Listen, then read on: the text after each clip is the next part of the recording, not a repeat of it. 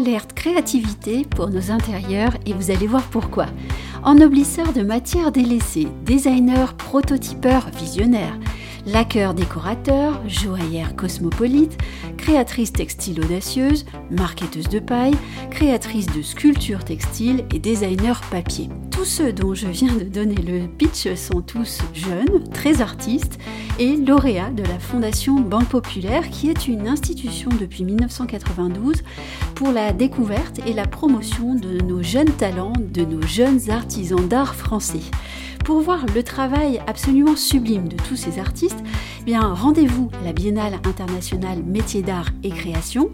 Ça se passe du 9 au 12 juin 2022, donc euh, ce week-end pour vous si c'est possible, ou ça au Grand Palais éphémère à Paris.